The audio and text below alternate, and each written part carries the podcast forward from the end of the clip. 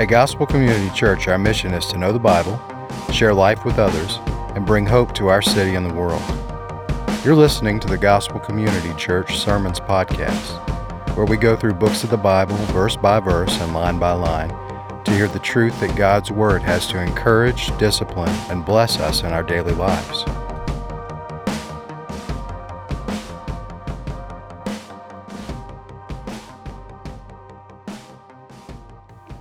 If you don't know me, my name is Kirk McDonald.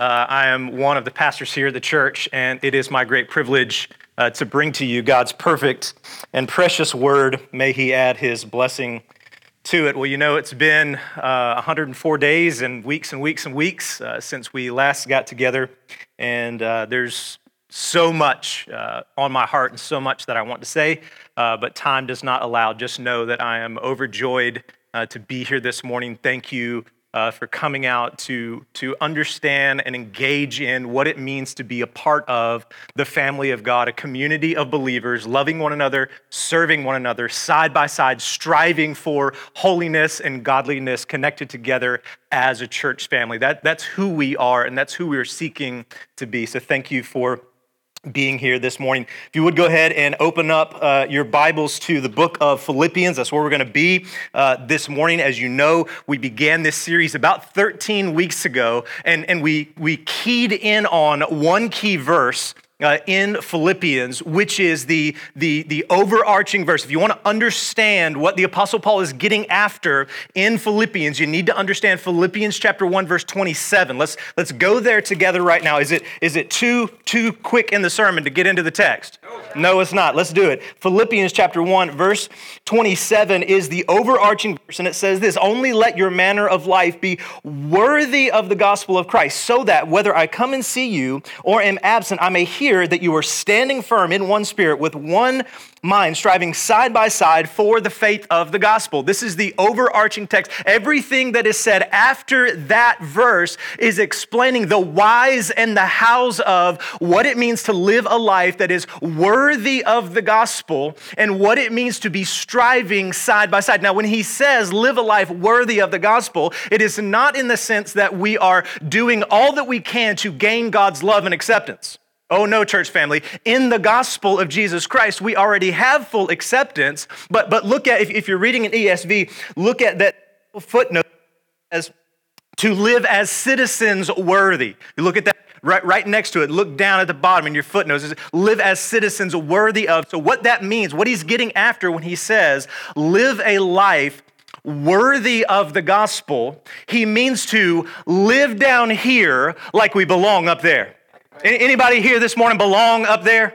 I belong with Jesus Christ, but, but I'm not there yet. We are on a journey, so we are to live down here like we belong up there. But then that verse goes on to show us that, that, that as we journey, this is not a, a one man march.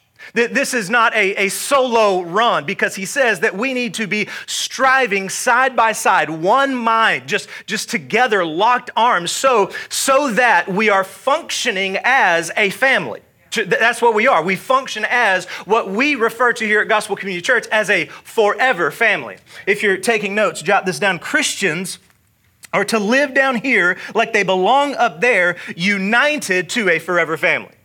That is the calling of a Christian. We are to live down here, meaning striving for holiness, meaning living an others oriented life, meaning our lives don't look like the people in the world. We live differently. So we live down here like we belong up there, yet we don't do it alone. We do it with a church family. That is, that is the Christian life. Now, the text today, what's happening is there are two ladies in the church that are not living a life worthy of the gospel. They are not striving side by side in radical unity, because that's the calling radical unity. They're not doing that. And so what happens is the Apostle Paul brings the gospel to bear on these two women who are at odds with one another in the church. And through that reveals to us a life changing gospel biblical truth. Y'all, y'all ready this morning for a life changing gospel Bible truth that's going to change your life? because that's what we discover in the text. He, he's addressing these two women, but in addressing them, what we discover is something beautiful. What we discover is this right here. Here is the sermon in a sentence. This is the whole kit and caboodle. If you, if you got this sentence right here, you got the whole sermon. Here it is. Prayer is the pathway to a joy filled life that is fearless and content. Prayer is the pathway to a joy filled life that is fearless, meaning living without fear, and content, meaning I'm happy with where God has me. I'm, I'm, I'm happy in the journey that He has me on. At the point where I am on my traveling toward the celestial city, I'm good with where I am right now. We, we live, and, and to get that way, to get a joy filled life. Do you want a joy filled life, church family? Do, do you want to live in, a, in such a way that is fearless? Do you, do you want to have a sense of contentment in your life? Well, the pathway to get there, to get joy, to get fearlessness, to get contentedness is prayer. That's the, that's the pathway. So I wonder if anyone has come in this morning filled with worry, filled with anxiety, filled with fear. I wonder if you're here this morning wondering what's going to happen with, with the money that I owe? What about my parents' health? What about my marriage? I wonder if you are filled with fear and anxiety this morning. Well, th- this passage will help us live fearlessly. I wonder if anybody in here this morning has come in unsettled, dissatisfied. Are, you upset with the hand that you were dealt? If so, this passage is going to teach us a way, a different way of living that doesn't say, I didn't get what I'm owed, but rather, I'm happy with where God has me on my journey. That's what we're going to discover in the text this morning. Just, just quickly, look at in our text, chapter chapter 4. Look at verse 4. You want a joy filled life? Look at verse 4. Rejoice in the Lord always. Again, I say rejoice. You, you want to talk about fearlessness? Look, about, look at verse 6. Do not be anxious about anything. Is that fearless living? That's fearless living, church family. You, you want to talk about contentedness? Look at verse 7. And the peace of God, which surpasses all understanding, will guard your hearts. That's, that's a way of living content. And how do we, how do we get there? We'll look back at, at verse 6. But in everything, by prayer and supplication with thanksgiving, let your requests be made known to God. Prayer is the pathway to a joy filled life, fearless fearless and content. I want that for you. I want that for me. Okay. Now, that's the sermon done. I'm done preaching now. I'm done preaching. Y'all don't believe me though, do you? Okay, so what I need to do as, uh, as your pastor, I need to take you to the text and show you that everything that I just said is right here in the text. Y'all want to do that? Yeah. Let's do that. Philippians chapter 4. And I'm going to begin in verse 2. Listen to what he says I entreat Euodia and I entreat Syntyche to agree in the Lord. He begins the, the chapter, I mean, just look at this beautiful verse. Therefore, my beloved brothers, whom I love and long for, my joy and crown, I feel this this morning, church. I feel this way about you this morning.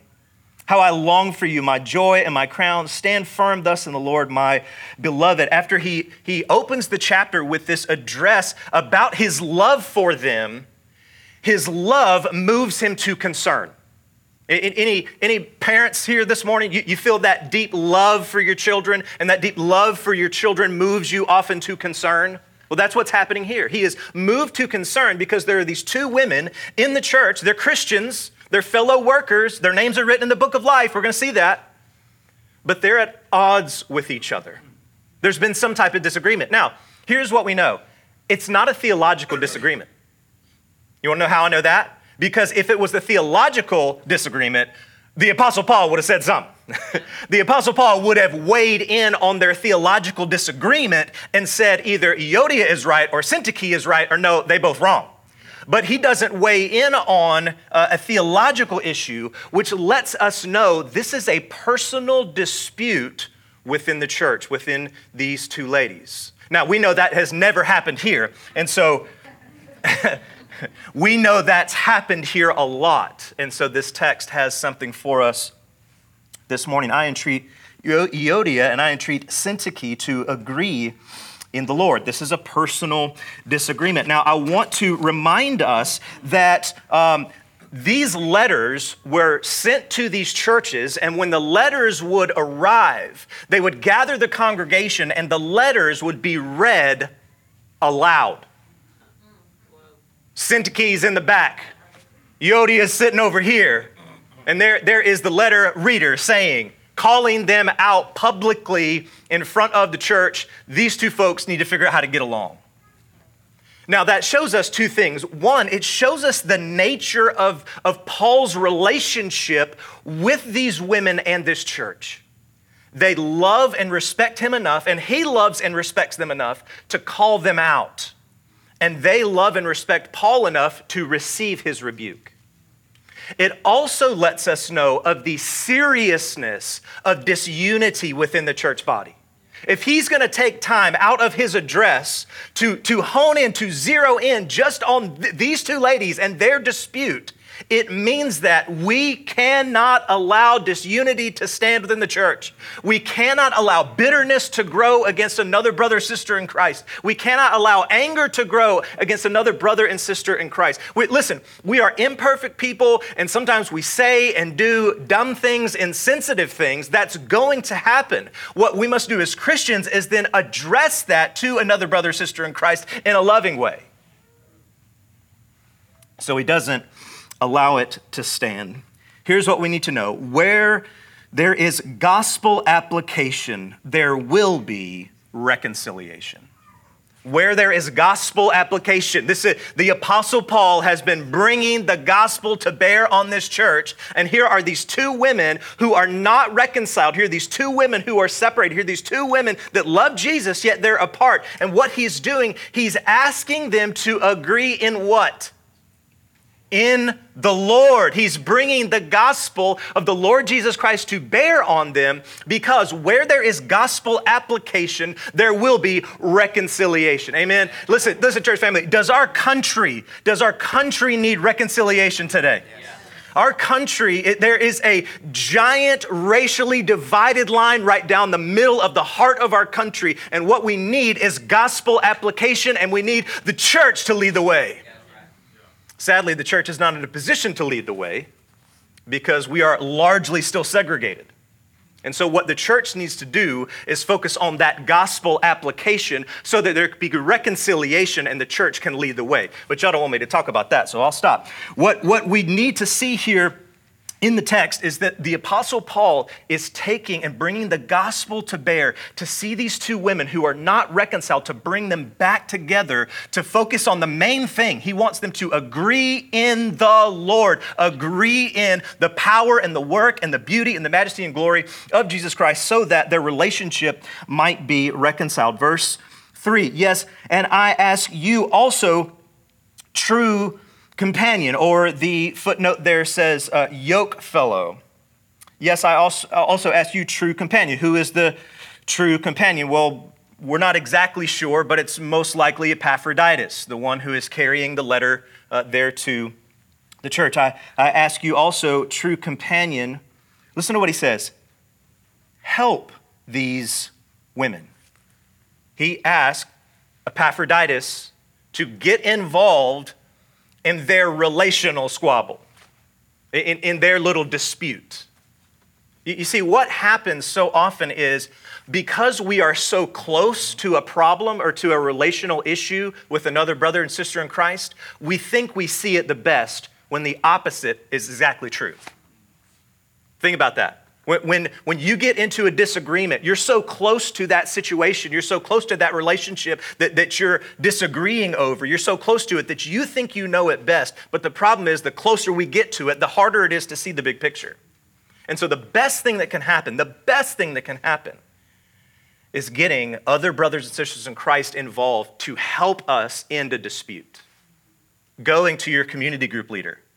Hey, listen, uh, last week during community group, listen, I, I, know they were probably just joking, but they, you know, they made this disparaging comment about how my kid runs. You know, he, he kind of runs funny. And I can say that because I'm his parent, but they're not allowed to say that, and it hurt my feelings. Right? That, that's a real conversation. And the community group leader says, all right, you know what? Let's, let's talk about that. Br- brings them together. Hey, you, you made this comment and hurt, you know, look. And, and the guy says, look, I, I, I was just making a joke. It, it, it was, man, it was way off base. I'm sorry. I shouldn't have said that. Man, that's how that's supposed to work. Amen? That's how that's supposed to work, not letting that root of, of bitterness grow. Listen to uh, th- these kind of two things that he's bringing to the forefront of their minds. Listen to what he says. He says, Yes, I ask you also, I'm in verse three. Yes, I ask you also, true companion, help these women. Listen to this who have labored side by side with me in the gospel together. He wants those two ladies to remember that they have labored side by side in the gospel with him. They, they were boots on the ground helping him plant the church there in Philippi, and he wants them to remember that they were linked arm in arm in the gospel serving. Now, why does he want them to remember that? There's, a, there's another thing that he also brings up to them who have labored side by side with me in the gospel together with Clement and the rest of my fellow workers whose names are in the book of life. He's reminding them to help in their dispute two things one, that they've labored side by side, and secondly, that their names are in the book of life. He's reminding them of the mission they were on because mission creates unity.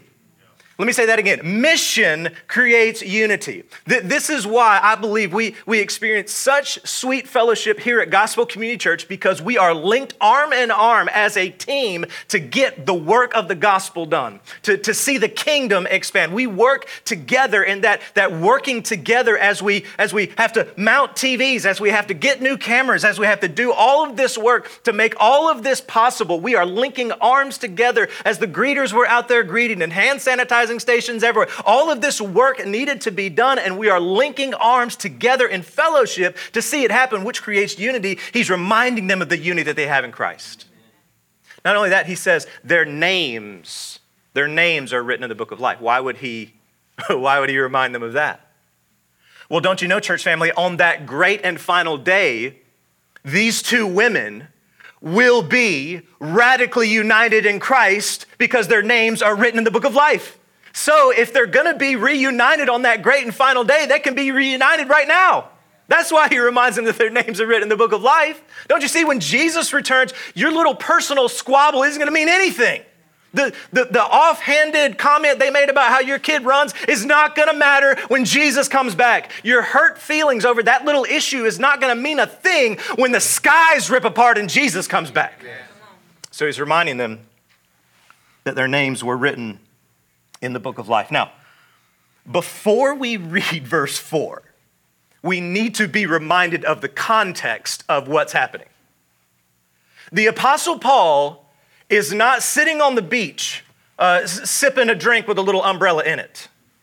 This church is not sitting in cushy chairs in an air conditioned building. The Apostle Paul is in jail, chained to a Roman guard. This church is being persecuted. They're poor. They're being hunted and killed for their faith. Get that in your mind when he says this next verse. Verse 4 Rejoice in the Lord always. And again, I say rejoice. One command two times. He says the same thing in 2:18, he says the same thing in 3:1, he says the same thing in 4 4 that he's saying here. Rejoice in the Lord always again I say rejoice. Now, if it's me and I'm looking at this verse, I would take out the word always because it's very uncomfortable. it, I wish there was an unless in there, don't you? Rejoice in the Lord unless things are really painful, unless your circumstances are, are, are, really terrible. Rejoice, rejoice when you can. But that's not what the verse says at all. The verse says, rejoice in the Lord always. And, and the question is, why? We've had some days, haven't we? We've, we've had some long journeys. We've had some struggles. We've had deep pain. And so, how in the world do we always rejoice? This, this seems unattainable. It seems impossible. Well, it is possible if it is in the Lord.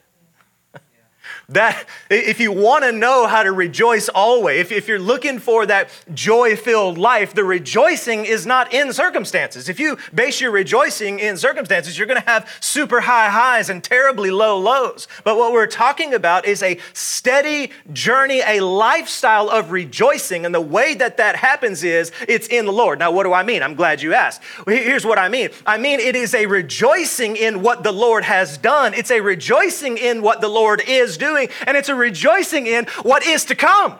So it's a rejoicing in what he has done, meaning his completed finished work on the cross, where he died for our sins in our place so that his, his righteousness might be imputed to us so that we might be made right with the Heavenly Father. In addition, that, that's what he has done already, but he is at work now in your life, church family. Did you know that? Jesus is working in your life. He is, he is moving you down closer and closer to, to being like him. He is changing your heart. He is blessing you. He is pouring out blessing upon blessing upon blessing on you for His glory and for your good. That's what He's doing in your life. And it's also a rejoicing in what is to come on that great and final day when, when the crowd, clouds will be rolled back as a scroll and the trumpet will sound and the Lord will descend and we will all say, It is well with my soul. That is what we rejoice in.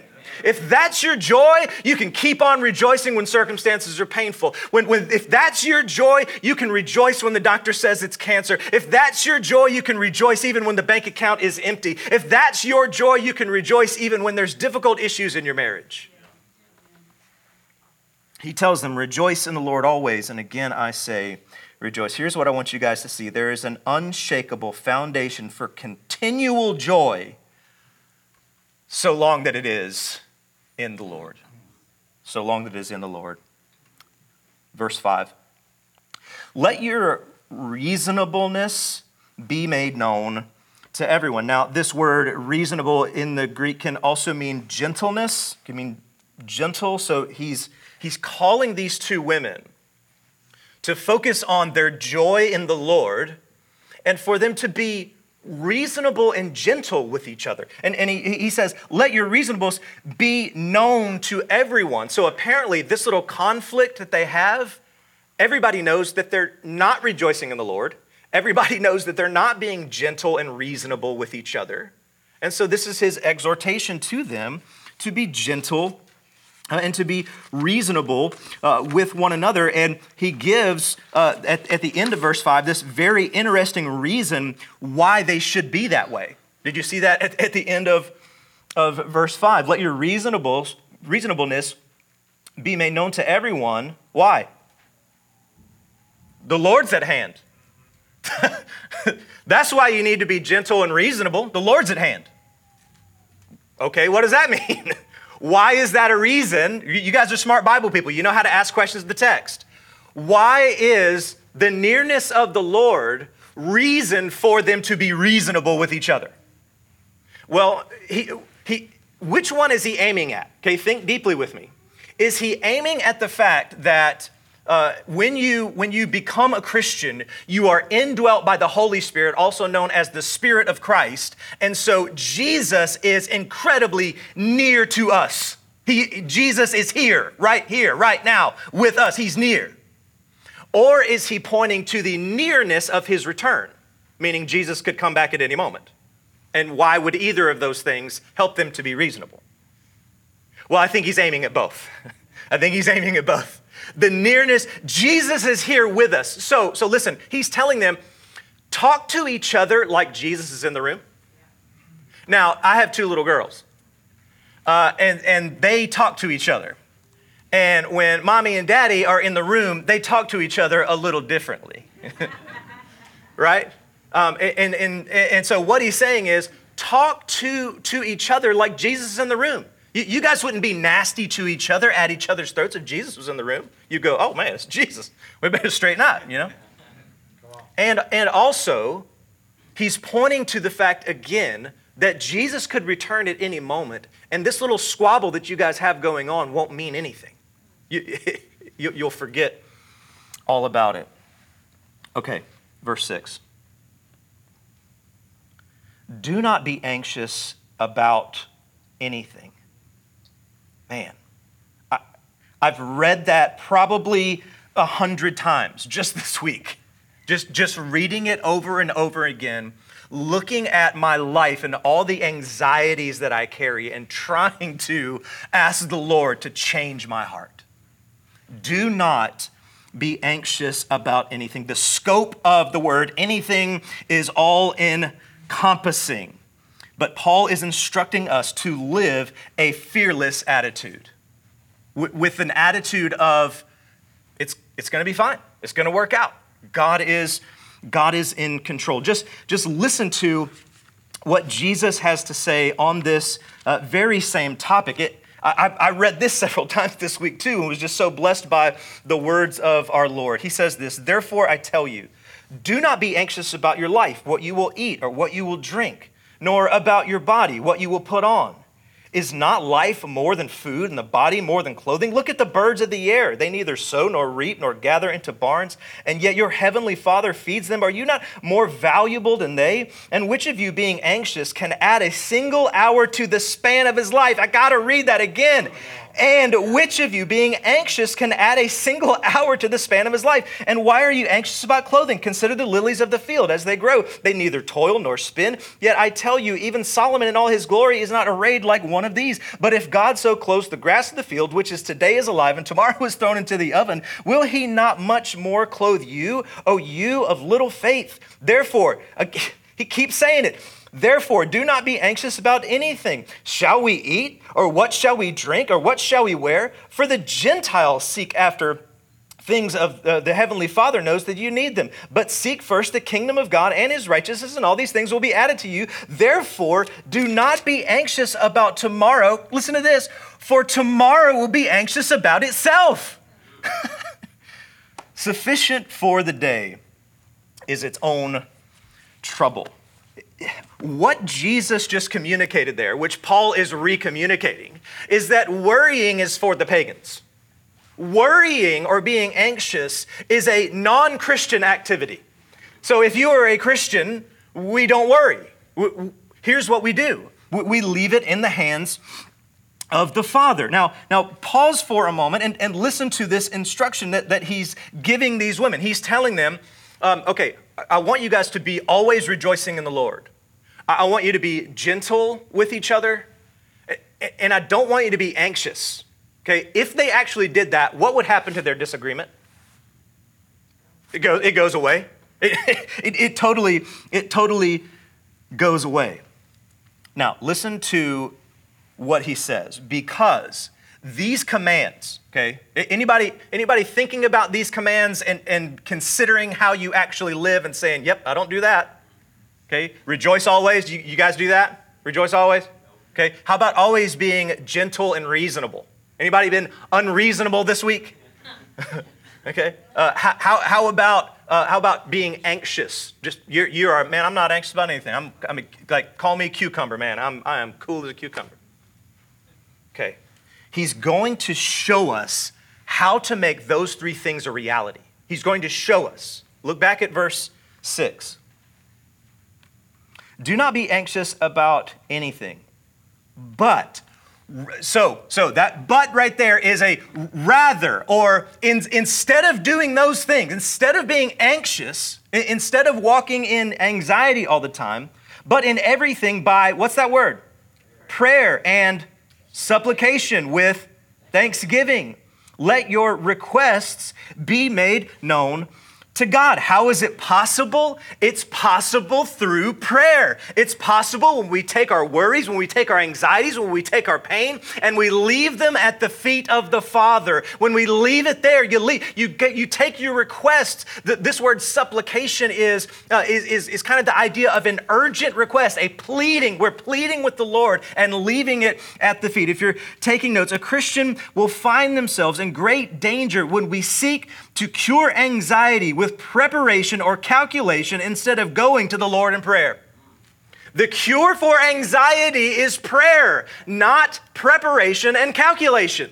See, I'm, I'm more on the first one. I'm, I'm, on, I'm on that preparation train. That's, that's what, when I, when I get anxious about something, I'm going to come up with a plan and I'm going to be hyper prepared before I go into that meeting, before I go into that situation, before I go into that conversation. I am hyper prepared. I got notes, I got stuff, I got things y'all don't even know about. I am prepared to go into that. And I try to use that preparation as a cure for anxiety, but that's not the biblical prescription. Other people are more calculated. They're, they get into a situation, an issue, and a problem, and they think, I can think my way through this. I can calculate how to get around this problem. I can calculate my way through this problem in my marriage. I can calculate through this problem with my finances. I can calculate through this issue with addiction that I have. I can, I can figure this thing out and we try to cure our anxieties through preparation or, or calculation when the biblical cure for anxiety is prayer, is taking it to the feet of Jesus and saying, Oh God, I don't know what to do. I'm scared. I'm lost. I feel alone. Nobody under. I, am so freaked out about this thing and I'm, I'm leaving it here. And I know that you love me and I know that you're powerful enough to walk through this with me and that you will not leave me. You will not forsake me. You're going to take care of this because you're my Father and you love me. That is what He is calling us to do we make the request known to God, not because He does not know, but because the aim is that it would relieve our anxiety. It's the heart that says, I told my Father about it, and He's going to take care of it. That's what that heart says. If you're taking notes, if you want to be free from the prison of circumstance, learn the spiritual discipline of leaving it at the feet of Jesus through prayer.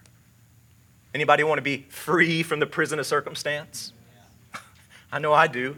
I feel trapped by it all the time. I want to be free from the prison of circumstance. And the pathway to do that is through prayer. Okay, verse 7, we got to move.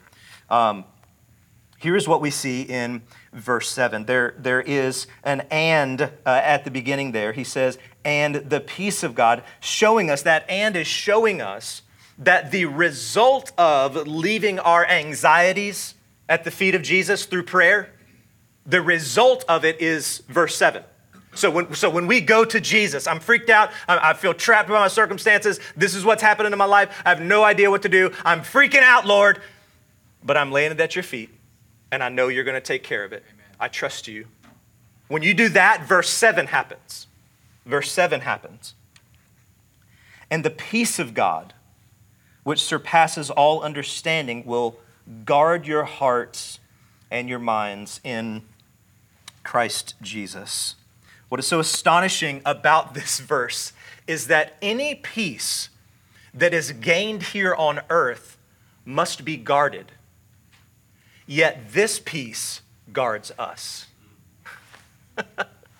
so let, us ask this question What is the peace of God?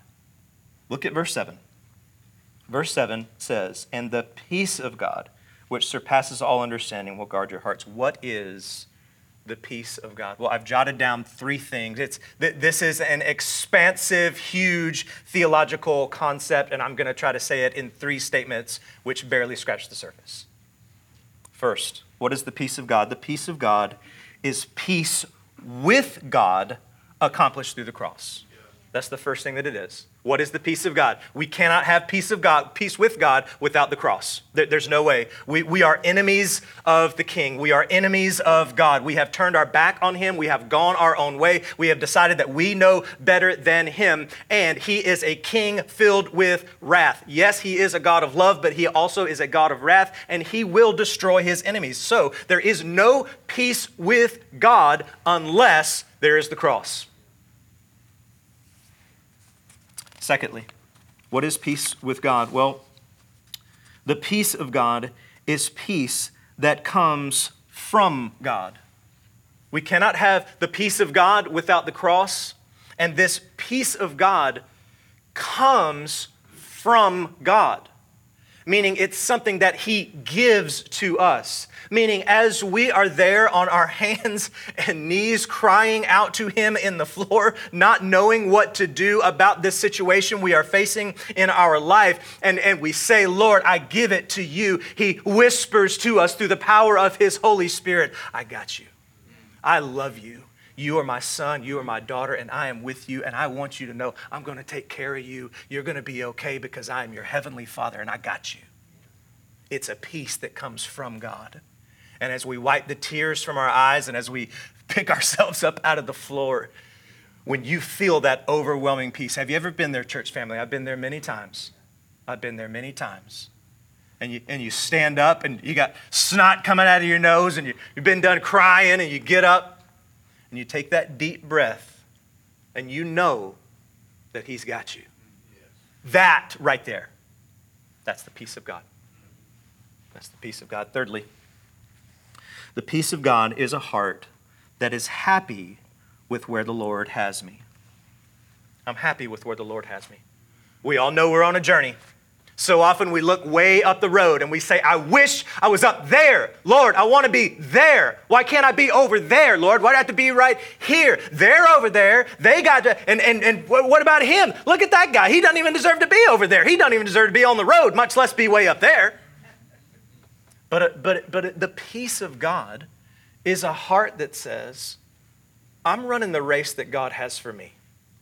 God has carved out for me a lane and I'm going to stay in it. This is my lane. This is where God wants me to be. This is where He has me on the journey. This isn't being comfortable with sin, church family. Oh, no, far from it. This isn't being comfortable with sin, but it's being happy with where God has me and my station in life. That's contentment. And again, that comes through that thankfulness back in verse 6, that thankfulness in our prayers. Lord, I, I, can't, I can't believe how good you've been to me. You have blessed me so much with, with, with stuff that I don't even deserve. I'm looking at my life and I'm looking, I'm seeing people that love me. I got, I got clothes on my back. I got food in my fridge. I'm, I'm so blessed, Lord. You see, that is what turns and changes our heart to contentedness. Thankfulness leads to contentedness. Amen? Amen. Amen. So, that's what we see See, even the painful parts and disappointing issues we have, the peace of God comes into our hearts and says, Jesus is enough. Last question, last question, church family, and then I'm out of your hair. Listen to this verse again. And the peace of God, which surpasses all understanding, will guard your hearts and your minds in Christ Jesus. Last question that we're going to ask of the text is this Why does it, or how does it, surpass understanding?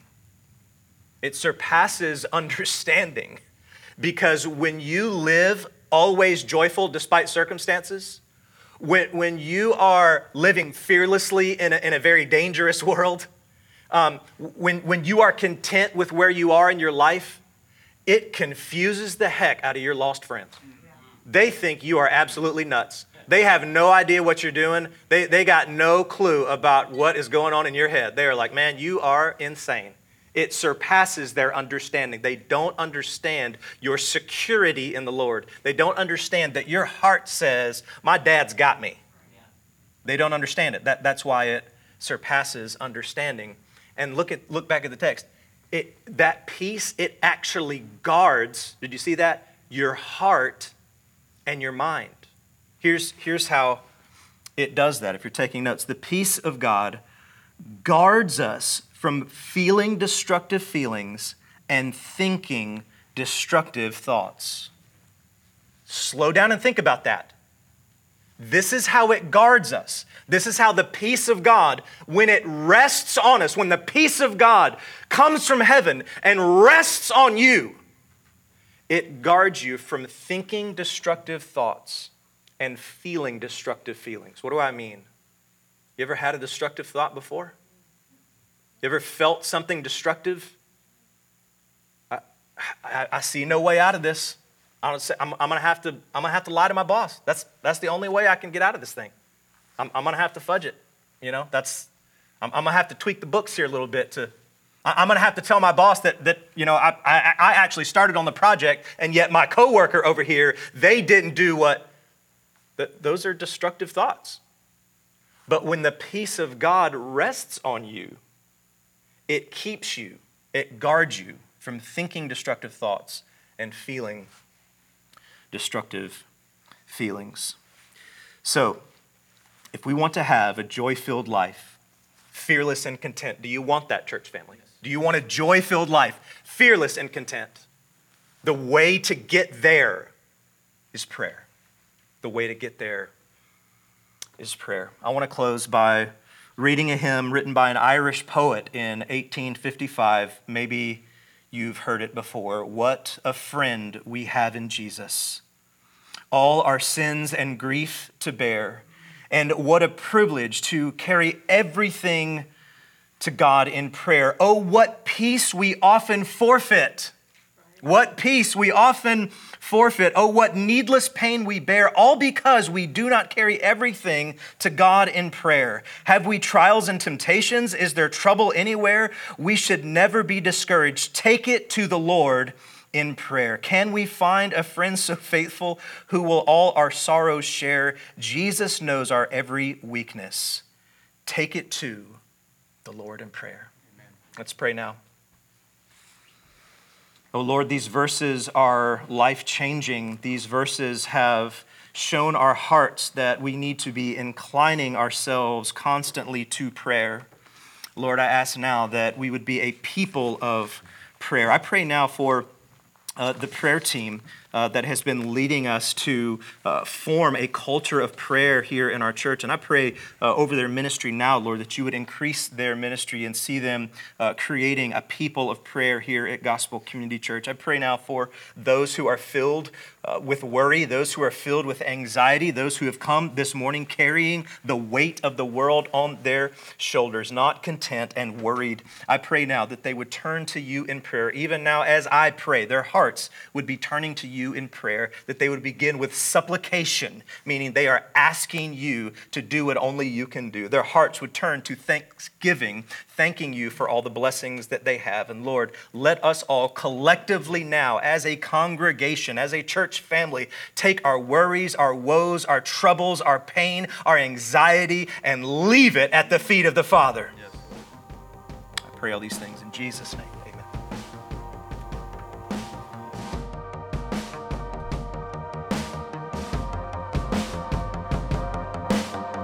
Thanks for listening. Feel free to share the contents of this podcast, but please do not alter it in any way without permission. Please like, follow, and subscribe to us on Facebook or iTunes. Visit gospelcc.com for more content like this. At Gospel Community Church, our mission is to know the Bible, share life with others, and bring hope to our city and the world. Thanks again and have a blessed day.